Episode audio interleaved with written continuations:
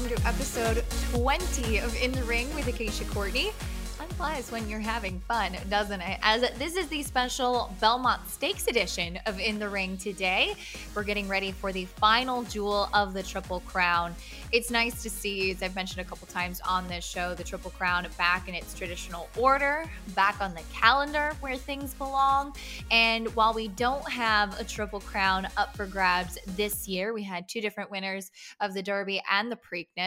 I think it's almost kind of better that way. As we kind of catch our breath, we are back into the groove of things with Triple Crown season. And like I was talking about with some of the media members yesterday at the Belmont Stakes post-position draw, as I'm recording this on Wednesday of Belmont Week, it was almost kind of like we had such a long time in between Triple Crown winners when American Pharaoh broke through with that victory. Then just a few years after that, we had Justify. So it's almost kind of, as much as you love the Triple Crown season and you wish for a Triple Crown winning horse, it's almost more special when it hasn't happened in a while. And you remember just how difficult it really is to win not only one of these Triple Crown races, but to win all three of them. It's a tremendous feat, as this year we will not see any horse that has run in all three legs of the Triple Crown. A lot of the runners in the Belmont skip the Preakness, and horses that ran in the Derby and Preakness are skipping the Belmont. So it makes for, I think, a pretty wide open, interesting race. We have the juvenile champion, Essential Quality, the Preakness winner, Rombauer, and a couple of others that are very intriguing coming into the 153rd running of the Belmont Stakes. So we're going to do on this show a little reflection as far as the Belmont Stakes is concerned, and also looking ahead and talking with an owner breeder of one of the major contenders. So I hope you enjoyed today's show as always, and we get ready now for the final leg of the Triple Crown, and then we are full speed ahead with all the two-year-old races and yearling sales coming up this summer. Saratoga will be here before you know it, just a reminder. I'm very pleased to welcome in now the one and only Jack Knowlton of Sackatoga Stable. Of course, they had last year's Belmont Stakes winner in Tiz the Law and a lot of success throughout the years. Jack, thanks so much for joining me today. It's great to be here. Well, as I said, last year, Belmont was, first of all, it was the first leg of the Triple Crown. It was a wild year, and I know kind of crazy because you all weren't even able to be at the track for Tiz the Law and the Florida Derby and the Belmont Stakes. But just take me back to that year and what 2020 was like for you all with having a horse like Tiz the Law. Well, it was something that I never thought would happen again. You know, absolutely believed that, you know, having Funny Cide was a once in a lifetime opportunity for, you know, a small group of people, and one that only buys New York breds and doesn't spend a lot of money doing it. And then, you know, when he won his maiden race at Saratoga as a two-year-old, and Barclay and I decided to take the plunge and go right into the grade one champagne at Belmont. He rewarded us, and all of a sudden, you know, unlike in the Funny Cide days, you know, he came in under the radar. But once we won the champagne, you know, Tiz the Law was, you know, near the top or at the top of most people's list of potential Derby candidates. But Barclay and I plotted out, you know, what we thought would be a path to get us back to the Derby, and you know, everything worked. We got to the Holy Bull. We won that in good fashion, and then the pandemic hit. Mm-hmm. You know, everybody's plans disintegrated at that point, and it was really, you know, a challenging time. We fortunately did, you know, have the Florida Derby. I think we were all on pins and needles whether or not Gulfstream was going to be able to stay open, but miraculously they did.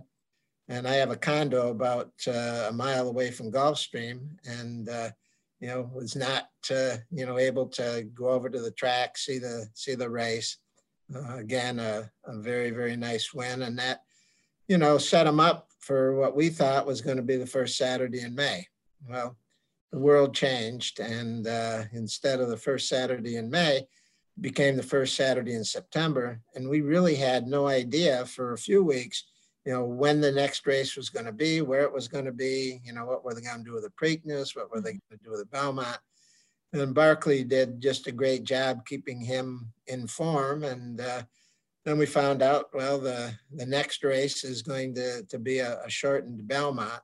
And, you know, again, no fans, no owners, nobody could be there. We had about half of our ownership group at a party at Penaud's restaurant. Mm-hmm. Bruce Sarone is one of the owners of Tiz the Law. So we had a tent out, and we celebrated with NBC being there, his win in the Belmont. And, you know, I know that there's an asterisk, because there needs to be, but I think anybody who saw the race that day, that race would have been a mile and a half. He would have probably won by more than he won going the mile and 1/8. So we felt, you know, it being out of order and, you know, being a little different than it normally is, it still was a top-notch effort. And, you know, he's a deserving Belmont winner. And incidentally, that took us 17 years, but Sackatoga Stable and Barclay Tagg finally got their Triple Crown. So that was, you know, a real good feeling for all of us. Then, of course, you know, my hometown track and favorite track, Saratoga, they moved the Travers to accommodate the fact that the Derby was going to be the first Saturday in September. And the best race of his career at Saratoga in the Travers, and fortunately we were able to have about 15, 18 of the Sackatoga partners to actually see that race live. And my only regret was we didn't have 50,000 people cheering, because I think it would have been a crazy day with a hometown horse and a New York bred winning the way he did. And that, you know, got us to the Derby, and is a big favorite. We, you know, had felt coming out of the Travers and the way he ran and the way he trained after the Travers that he had a great chance to win. And unfortunately for us, you know, he ran into a horse that day in Authentic that, you know, didn't let him go by in the stretch. And he'd been doing that all year. And it was still was, you know, a notable effort, but a disappointment, of course, that we weren't able to win our second Derby. And then went to Breeders' Cup and just, you know, ended up in a situation where the race didn't go the way we had hoped that it would go. And it was really the only time that he'd ever had an off the board finish. Unfortunately, although we had planned that he would run as a 4-year-old, he came out of that race and into training with some severe bone bruising. And the vet said that, you know, really the responsible thing to do would be to retire him. And we had already made arrangements with Coolmore and Ashford Stud in Kentucky to stand him as a stallion. And he just went into his new job a year earlier than we had hoped. Well, sometimes things happen that way, as you well know, you know, being in this game for a long time, we always talk about it, the highs and the lows of it all. And I think Tiz the Law kind of encapsulates that pretty well. But you mentioned his Travers win. And I have to say, I think that was probably my favorite day of racing in 2020. Just the excitement. I mean, people, obviously fans weren't allowed back at the track yet, but people were lined up at the horseshoe, you know, over on the backside cheering, and everybody just so excited to see a horse like Tiz the Law be successful there. How important is it to you that he's a New York bred as well as Funny Cide was? Well, we're kind of the poster children of the New York bred program. We have arguably the two most successful New York breds. Nobody, you know, other than Funny Cide's won the Kentucky Derby, which is a race that everybody that's ever involved in racing, you know, hopes to be able to win. And Tiz is the only New York bred to win 4 Grade 1 stakes races. So, you know, we're excited. You know, we got involved in New York breds because we didn't have a lot of money. Mm-hmm. The first horse that Sackatoga bought back in 1995, after 5 of my high school friends and I formed Sackatoga, was a $22,000 New York bred. And we just carried that on, knowing that, you know, we weren't a group that was going to have a lot of money to spend, and that the opportunities in a New York bred program are phenomenal.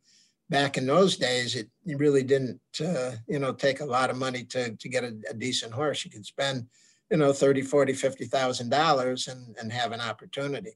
That obviously has changed now, but by and large, the New York bred program with all the stakes races you have, with the opportunity to run against New York bred through your conditions, and the purses being what they are, we feel that it's the best way to play the game at the level that we play. And we've been very fortunate, you know, on two occasions to have it take us right to the top of the sport. Tiz the Law cost just $110,000. And as you mentioned, the journey that he took you on, and you still, I think, with the success that you've had, have been so great at kind of finding those diamond in the rough, so to speak, that are at the lower end of the spectrum. What are some of the things that your group looks for at the sales when buying horses that you plan to race in your colors? Well, you know, Barclay Tagg and Robin Smullen are our stock advisors. And that's part of the relationship that we've had through, you know, better than 25 years now. So first thing we look at, and that's kind of about the only place that I get involved, quite honestly, other than raising the money to pay for the horses, is looking at the pedigree. And, you know, one of the things that Barclay is very adamant about is he wants to see black type. He wants to see stakes winners in that first and second generation of the dam. And then, of course, you know, looking at, you know, the horse physically, he and Robin will go to the sales and see the horses physically. And they have, you know, countless things that they like or don't like about horses. They see their walk, how they walk, you know, the conformation. So that plays a major, major role in what we buy. And then Barclay has vets that are very, very thorough. And first thing we do is make sure that, you know, they have a throat that is such that they're going to be able to breathe, and we're not going to run into issues there. And then, of course, they, you know, look at, the vet looks at, you know, the x-rays and make sure that, you know, everything is good there. But that's kind of what our process is. We don't, you know, go out and hire blood stock agents or anything else. It's really, you know, the decades and decades of experience that Barclay and Robin have around horses that give us our guidance. Now, it was a unique experience with Funny Cide because he was a gelding. Tiz the Law, as you mentioned, retired to stud duties. Do we think we'll see any babies by Tiz the Law wearing the Sackatoga colors in the future? Well, we certainly hope so. We know that, you know, there are some that are going to be New York breds. Joe McMahon, who bred Funny Cide, he actually bred one of his mares to him. And so down the road, that certainly is one of our goals. And then one of our partners, they took a breeding right that they have, and they bred to a horse that Jimmy Bond has in Saratoga. Nice. So I know that, you know, there are those two, and I'm told that there are a number of others. So they will absolutely be on our radar screen as soon as they're on the ground, and whether it's going to be, you know, weanlings or yearlings or two-year-olds, Sackatoga will definitely be taking a look. That's very exciting to see too. And I love seeing, you know, now obviously with us being able to have more people back at the track, seeing all of your partners assembled. How great is that for you, and getting to share this sport with a number of people in the model that you have for Sackatoga Stable? Well, that's tremendous. I mean, that's something that has kind of evolved over time. As I mentioned, we got in the game with 5 partners, there were 6 of us. By the time we had Funny Cide, the number was 10. And that took us on, you know, a journey that never in my life thought could be close to being duplicated. But last year, in the fall of his two-year-old year, Tiz took us on a somewhat similar journey and accomplished so much. We have grown. There were 35 people that had an interest in Tiz, which was tremendous. A number of new people, a lot of the veteran Sackatoga people, and we just had a tremendous time. Success breeds success, and we have since grown to over 80 partners in Sackatoga and the various horses that we have. And right now we have 9 horses in the stable, plus one that's going to be retired. And it's about double what we've ever had, but there's a lot of enthusiasm. People have seen that Sackatoga, you know, not only has had some success at the higher levels of the game, but in all ways, we have a lot of fun, and we get to the races, and people enjoy themselves. They meet other people that are horse lovers and love the game. And that is just, you know, taken us to kind of a new level. We bought a couple horses last year, you know, approaching the $300,000 mark. That is well above anything we've ever done before. Mm-hmm. That may be a one-time thing. That was what I like to say. That was Tiz money talking.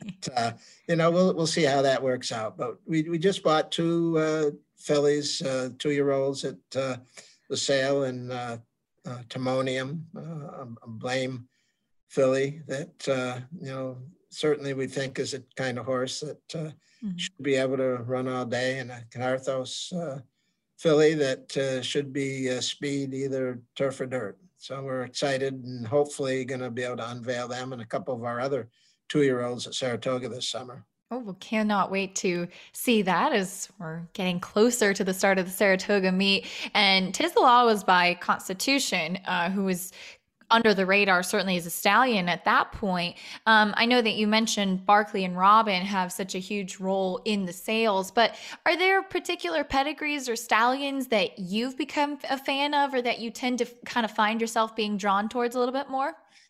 No, I mean, we're quite honestly, we're looking at, like they say in the NFL draft, best available athlete. You know, as long as it's a New York bred, you know, typically we'll have an open mind about, you know, fillies or colts. Now, we're a little overbalanced now with fillies. So when we go to the sale, the yearling sale at Saratoga this summer, we'll probably focus on getting a colt, you know, maybe a couple of colts, depending on what prices look like. But, you know, when we looked at Constitution, I mean, he's the son of Tapit. Now, obviously, he is a tremendous sire.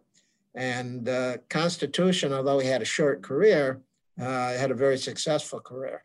So we thought that, you know, it definitely was worth taking a shot. And again, it was a $110,000 purchase. It wasn't, you know, one of the real expensive horses. So I think we've proven that, you know, you don't have to spend a lot of money to have a horse take you to the top of the game. And, you know, even, you know, when we spent about, you know, 290 and I think 300,000 for 2 horses that we bought in the thoroughbred game, that's not a lot of money, given, you know, what we see a lot of people are spending. You mentioned buying some 2-year-olds at the recent 2-year-old in training sales, yearling sales coming up. Do you have a preference? Do you maybe get a little bit more excited about kind of the diamond in the rough, so to speak, with the yearlings, or prefer kind of going on with the 2-year-olds right away? Well, we've had one of each. Funny Cide is a 2-year-old. He was already a gelding, and Tony Everard, and who had New Episode Training Center in Florida. He was a good friend of Barclay's, and Barclay went down and stopped and saw him in December of 2001. And Tony had bought Funny Cide for $22,000 at the Saratoga New York bred yearling sale. We were at that sale, and we did not buy him. And we bought another horse at that sale. Sometimes in life, you get a second chance. Tony said to Barclay, "I've got this, you know, nice New York bred. I know that you've got guys that like New York breds. I want to get $50,000 for him." And, you know, we didn't have money for buying a $50,000 horse back then. So Barclay went back up to Ocala in January, and Tony said, "You know, I'm liking this horse even more, but now I got to get $60,000.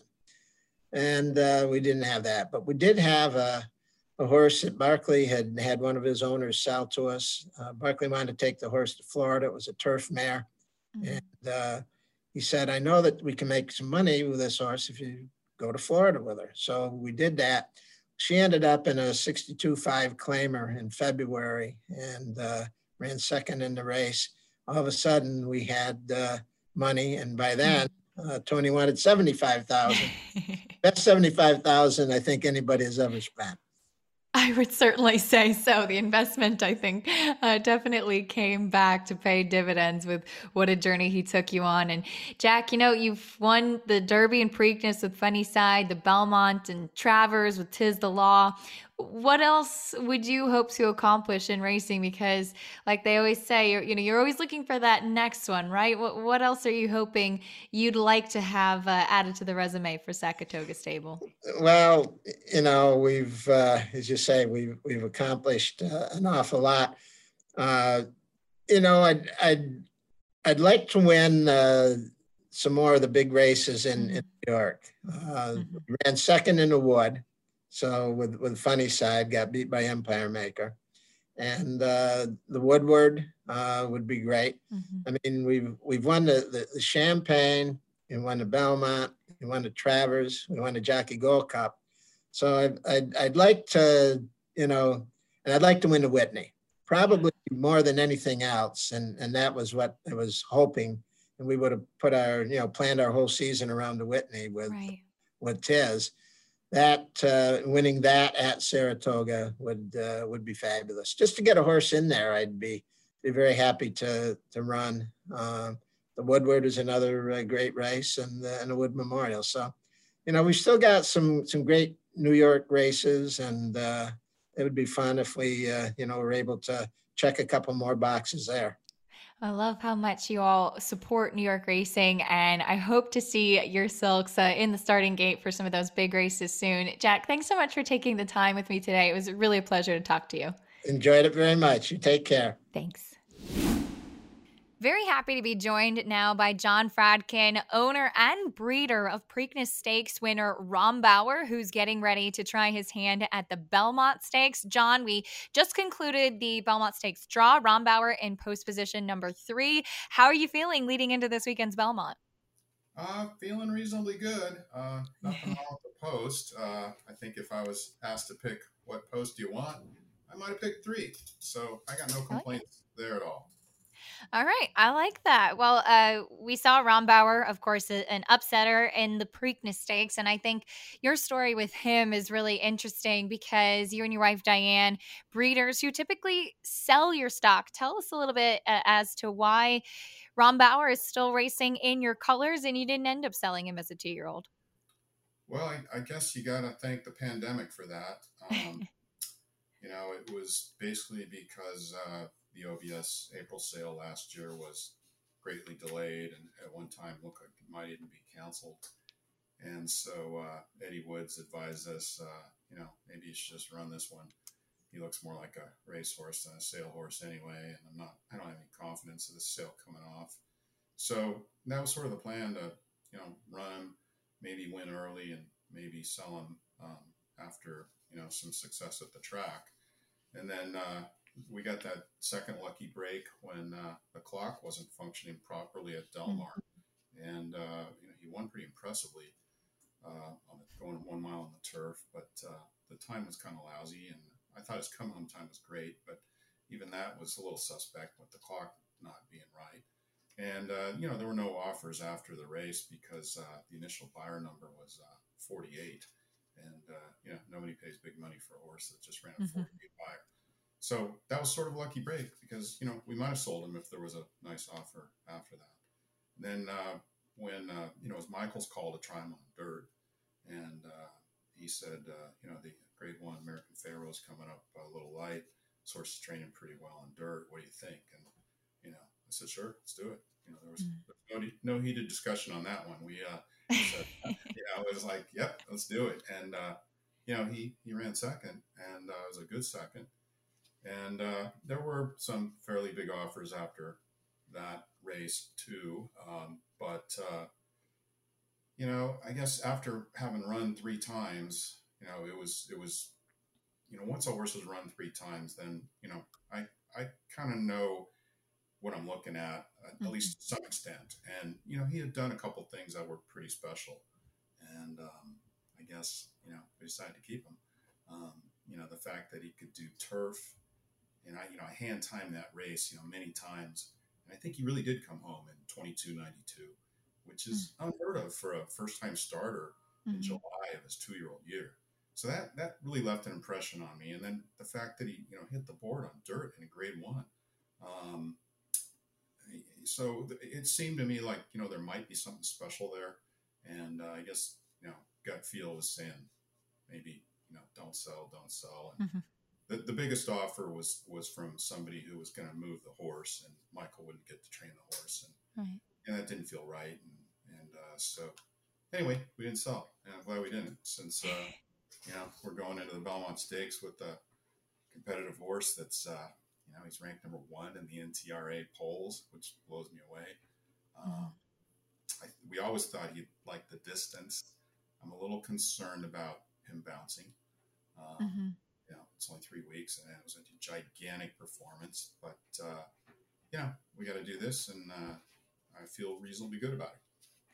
Yeah, there are only 3 once, and obviously made the right decision not selling with getting that Preakness win. But I will circle back to the Preakness and leading up to that race and his race record in a bit. But I wanted to talk about his pedigree, because you've really had your hands all over the family and the bottom side. The second dam, Ultra Fleet, kind of became your foundation mare, from what I understand, a New Jersey bred. Tell me a little bit about her and how you opted to end up breeding her.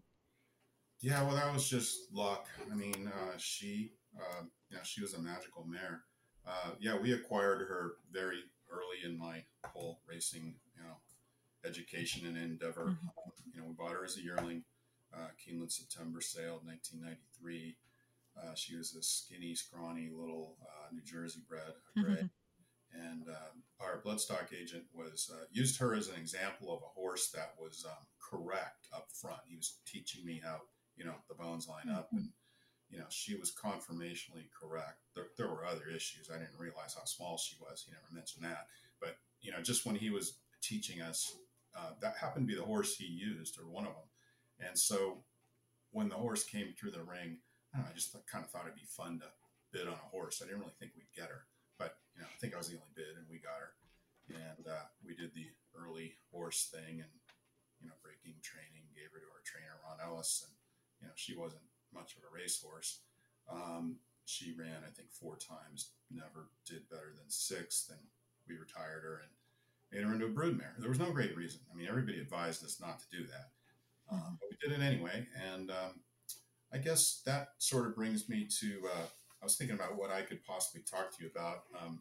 That was interesting. And, you know, I kind of think that a breeding career is a whole new discipline for a horse.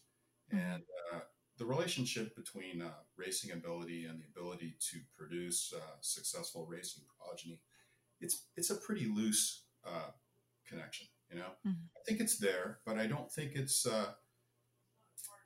not a there's a relationship, but it's like I say, what's the word I'm looking for? Anyway, I think a good horse can come from anywhere, and you know, Ultra Fleet has certainly proven that. And I think more mares probably should get an opportunity to try their luck in the breeding shed. And, you know, on the stallion side, it's never going to happen. I mean, you're not going to be a stallion unless you had a great race record. But there's probably a lot of geldings that would have been great stallions, but they never going to get the chance. And so anyway, that's sort of my outlook on that. And I think that,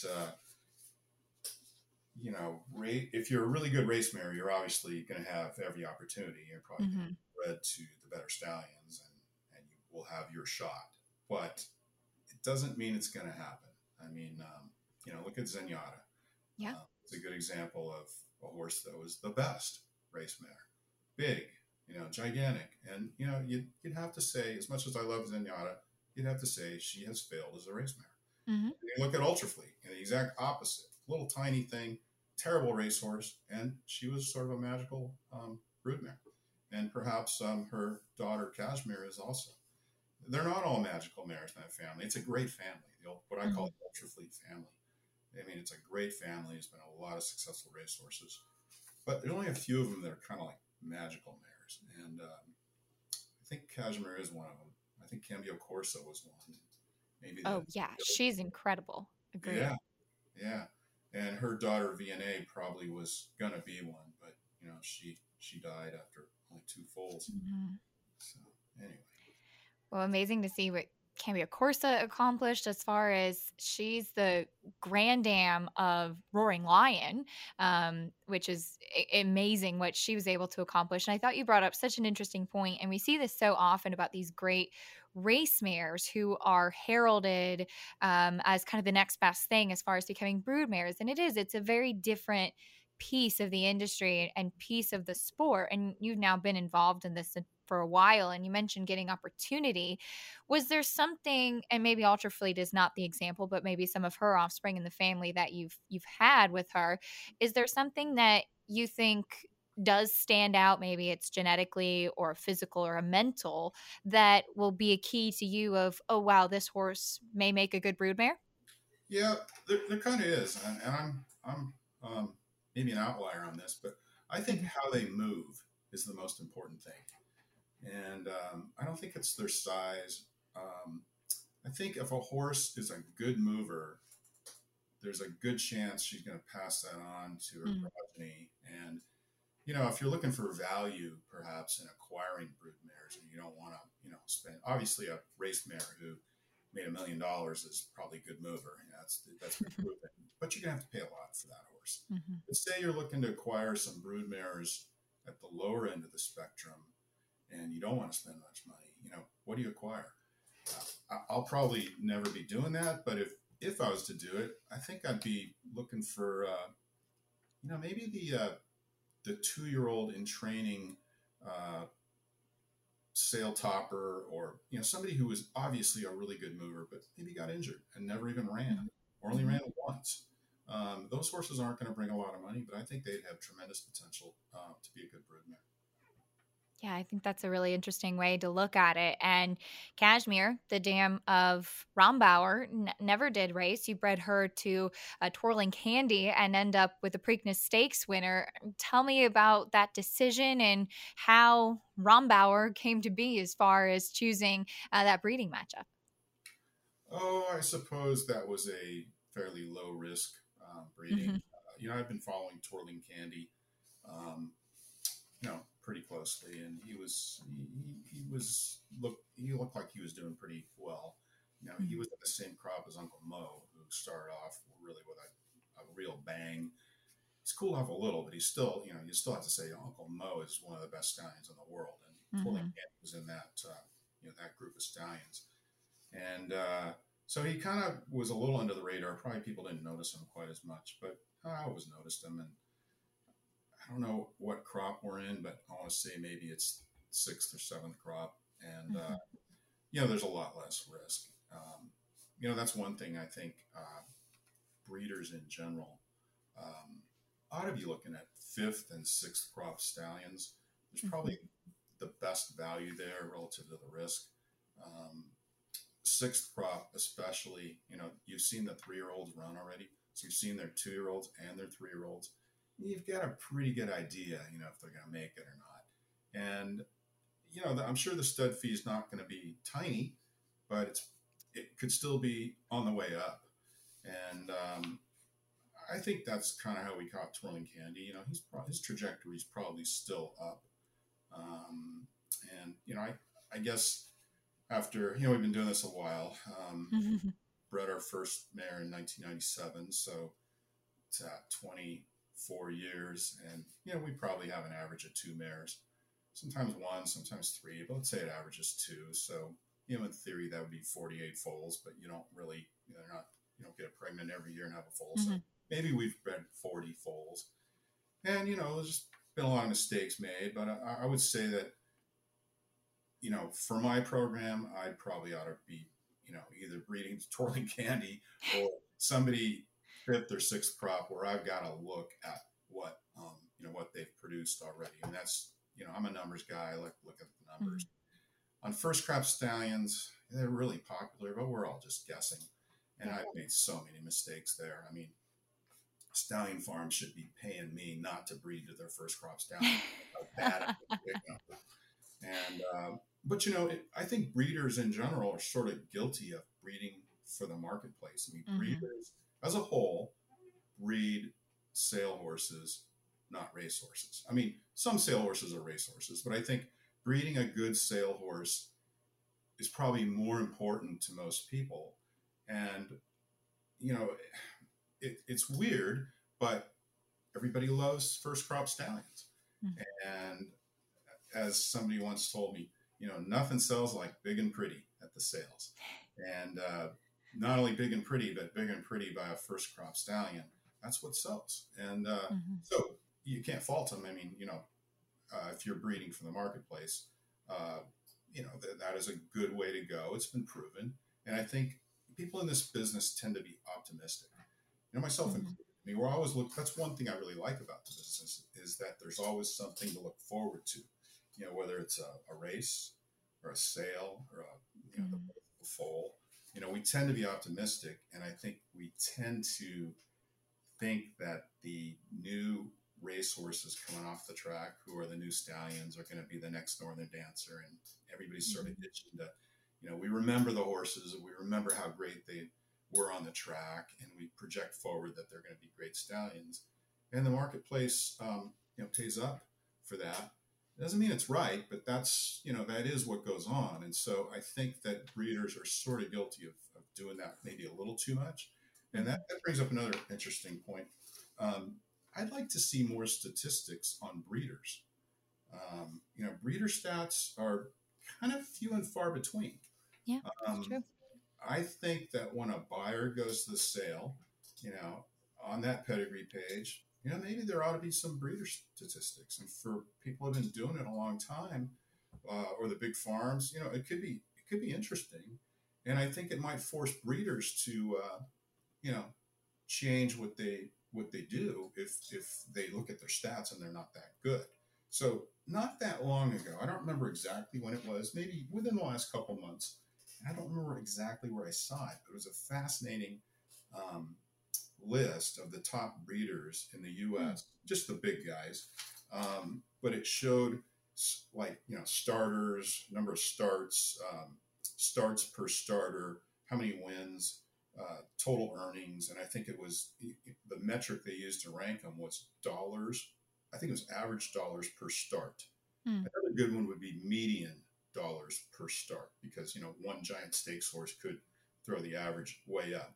But anyway, it was a list of maybe the top 50, and of course we weren't on the list because we didn't have enough foals, but I went ahead and calculated our numbers for last year, and see, you know, looked at that list compared to our numbers.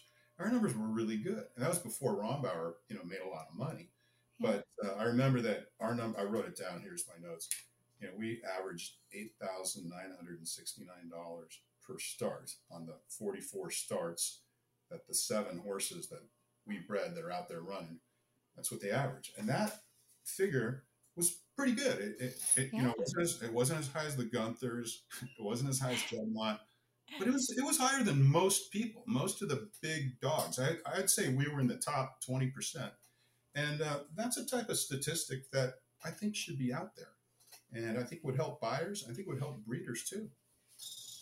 And it's a very interesting point. I mean, you think about trainer stats, jockey stats, they are in your face every time you turn around, and how they're doing, where they're standing as far as the meet does go. And that's definitely a piece of information. There's so much information in racing, but that's something we really don't highlight. And I think that's interesting. And it has to make you very proud that your breeding operation, is stacking up to some of those big dogs like you mentioned, and of course now kind of a marquee horse out there running.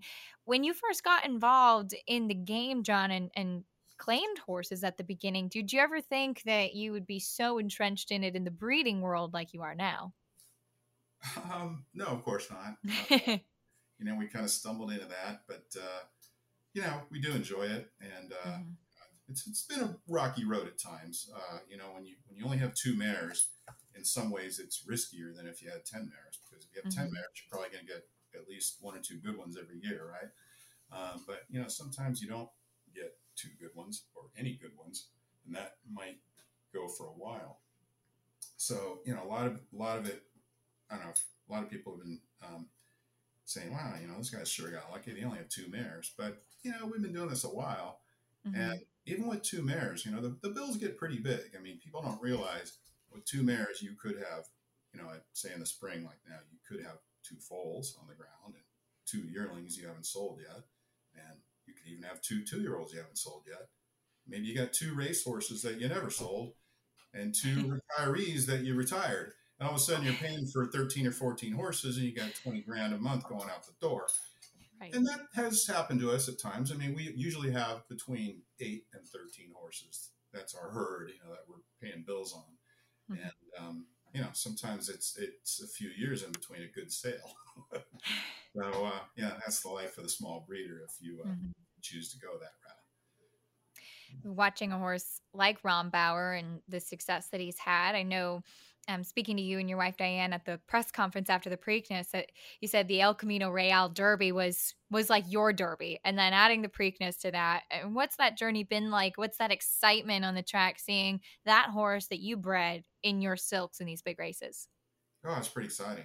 That was Diane's line. That was a pretty good line. Yeah. That was we won our Derby, El Camino Real Derby. It's really exciting. You know, I followed this sport pretty darn carefully for a long time. And, you know, I suppose when you gamble on these big races, there's usually one horse you're cheering for, and it's kind of your horse anyway. So we're the mentality of, you know, this is my horse, I'm really cheering for him.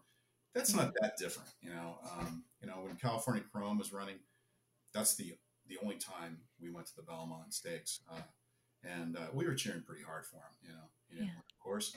But, you know, this isn't that different from but it is financially, of course. Mm-hmm. So, but sure, it feels great. It's awesome to see our silks out there, and it's awesome to see the wind vane on the cupola at Pimlico mm-hmm. and those crazy hot pink colors. I thought I'd see that, but makes me smile when I see it.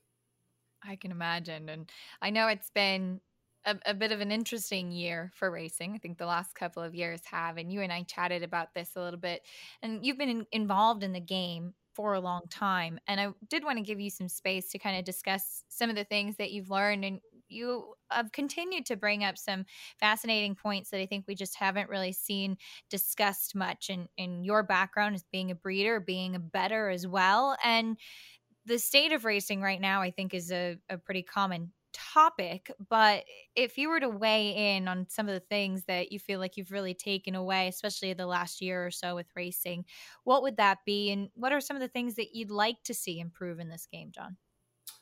Well, I think that we need leadership, and I'm not blaming anybody because, you know, we've created an environment over the years where people can't really make changes. There are too many things in place that restrict change from happening. And, you know, we're moving in a direction where we're going to get some federal oversight, which is great. Mm-hmm. But, you know, we need to compare ourselves to other major sports out there.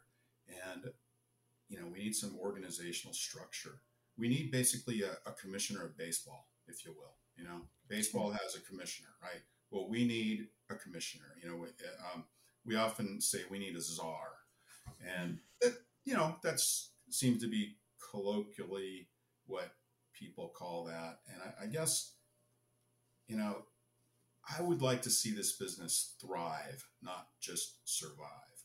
And I think we tend to pat ourselves on the back too much and say, see, we're still relevant. We're still surviving. It's not that bad, but you know, what kind of goal is that? I mean, I think we should set up this business to really thrive. And I want, you know, more owners to be in the game. I want more gamblers to be in the game. Mm-hmm. And it's so doable. And I think, you know, I tend to look forward more than backward, but mm-hmm. let's just look backward for a second. And let's pretend it's 1995. And or sometime in the mid 90s, and are you familiar with the show Shark Tank? Sure. Okay, let's say we're the sharks, and all right, there's two people coming in to you know, display an idea. You know, mm-hmm. the first guy comes in, a guy named Jeff, And he says, you know, I've got a bookstore. I'm going to run this bookstore on the internet. And I might sell other things somewhere down the road. What do you think? Next, you know. And then the horse racing guy comes in and says, you know, we're gonna do internet gambling, legal internet gambling over the internet on horse racing with no competition for the next 25 years. Mm-hmm. Which one would you have picked? Absolutely. I mean, I think everybody would have picked horse racing, mm-hmm. but look what happened. Of course, I'm alluding to Amazon and mm-hmm. their great use of the internet. And horse racing is, you know, we're behind where we were in 1995, I would say. And I think our use of the internet has been minimal and not encouraged. And we need to change that. I mean, the internet changes everything. Yeah. And we need to adapt. You know, this business should have changed dramatically, and it hasn't. And, you know, it's time to do it. So I guess if I was czar, if I had ultimate power to do anything, first thing I would do would be to tear up all the existing contracts. Just get rid of them. Let's start from scratch. Let's build this ship, you know, from where it should be to go forward and use the internet. And, you know, I would lower takeout dramatically. I mean, dramatically. I think 4% is about the right level for the internet age. And I think this business could be 100 times bigger than it is. And I know some people are probably laughing right now, but I really honestly believe that. And I think that, you know, it's an experiment that's just never been done properly. And we've been hamstrung, but it's economics 101. You know, if you remember microeconomics, elasticity of demand. If you lower prices, does total revenue go up more than enough to compensate for it? Or is it inelastic, which means if you raise prices, do things get better? Does total revenue go up? I think this business is so elastic, it will blow everybody's mind. And, you know, but it's going to take the major tracks to try it. And I don't think, you know, lowering it 1% or 2% is the answer. I think it has to be dramatic. And, you know, I don't, you know, how do I know that? I don't know it for sure, but I really feel it. And there was a time when I was able to gamble in my own account at an 8% takeout. And it didn't last for long, but there was a time when that happened. I was one of the first rebated players in the state of California. I was getting like a 6% rebate. And they had told me, you know, we want to watch your account. We want to see how, you know, your play improves to see if this is, you know, if this is worth doing. And so that's kind of stuck in my mind. I don't know if it was BS or not, but I wanted to make a good showing. And about that same time, the Pick 5 came out, and that hit me, right? I love that bet. It came out, I think, when Del Mar opened in 2011. So to make a long story short, for a period of time, I was playing with an 8% takeout, and my handle went up 100 times. Not 100%, 100 times, like 10,000%. And that was my experience. I was winning, so, you know, it was, you know, you bet more when you win, right? And I had a little edge, but that edge didn't last that long. But anyway, that was my experience. So it's a sample size of one, but nevertheless, there are a lot of people out there, I think, that their annual handle could easily go up by 100 times. And it won't be for everyone, but I think, you know, we got to get this sport into the national consciousness again. And it kind of has fallen out, and we need to, you know, correct that. So anyway, I'm kind of rambling here, but it's an internet gambling business now, and we need to treat it as such. We need to think bigger and stop marketing like it's 1970. I mean, I hate seeing these ads where it's come to the track, come to the track, come to the track. I mean, does the NFL do that? Does the NFL say, come to the football games? They don't need to. And we should get our sport to the point where we don't need to do that. People are going to come anyway. If it's a big sport and everybody's playing at home, they're going to want to come. And I'm not worried about not enough fans at the track. I think we should, you know, try to get them to play our game. And all bets should be treated the same with regards to how much goes to purses. You know, the horsemen should not be disadvantaged by bets coming in through ADWs relative to on track. That's just silly. I mean, we should encourage all bets, and they should affect you know, purses the same. We need to make sure the rules are the same in all states. Get rid of state control. Let's you know, have the level the playing field, both for, you know, the trainers and the gamblers. Two more things and I'll stop, but at 1 minute to post, all wagers need to be cut off. You know, this thing where wagers can go in at the last second, it's a bad look. And, you know, odds going down, you know, during the middle of the race, it's a bad look, and we need to get rid of that. And I think if it just becomes common knowledge that at 1 minute to post, no more wagers are accepted, people will get used to that. It'll be like no big deal. Mm-hmm. And I want to see a record of all will pay combinations available right after any multi-race pool is finalized. So like on, say, a pick five, even if there's 80,000 possible combinations, I think after that pool locks, there should be a record of what those will pay combinations are. It's going to be a giant file, but, you know, it's computer generated, but people should be able to, you know, go somewhere and find it. And I think that would really go a long ways towards the betting insecurity, you know, thoughts that go through people's mind. Mm-hmm. Because people do believe that there are hackers that are capable of anything. You know, I don't know if it's going on or not, but, you know, it worries me a little. And if it worries me, it's worrying other people, and it's keeping them from playing as much as they should. So why not fix the problem? And anyway, I've probably rambled enough, but those are some of the things I would do if I was czar. Well, I wanted to end on one point because I appreciate what you've shared and some concerns that you have for the game or some things that we think that you could be done better. But as we've heard you say, you are a player, and we need those who bet on racing in order for the sport to function. How do you kind of market it, share the sport? What are some of the things that you share with people that you're trying to bring into your game, whether it's your friends, the colleagues, saying, hey, horse racing is great, you should come and bet on it? What are some of the things that you think are a draw? Well, like I say, there's a lot of feel-good moments, and, you know, there's highs and lows. The highs are pretty good. Mm-hmm. It allows you to practice strategic decision-making, which is not available in a lot of life. You know, I think, mm-hmm. you know, when you go to business school, they teach you there's three levels of decision-making: strategic, tactical, and operational. And in our regular lives, you know, you don't really get to do the strategic stuff too often. You know, you know, those are the big picture decisions. Maybe if you own your own company, but even those decisions might play out over many years. So it's very satisfying to make the high level strategic decisions and get it right. And, you know, we've gotten lucky on Rombauer, and I think, you know, I'm feeling that. So it's fresh in my mind, but it's a way of doing that.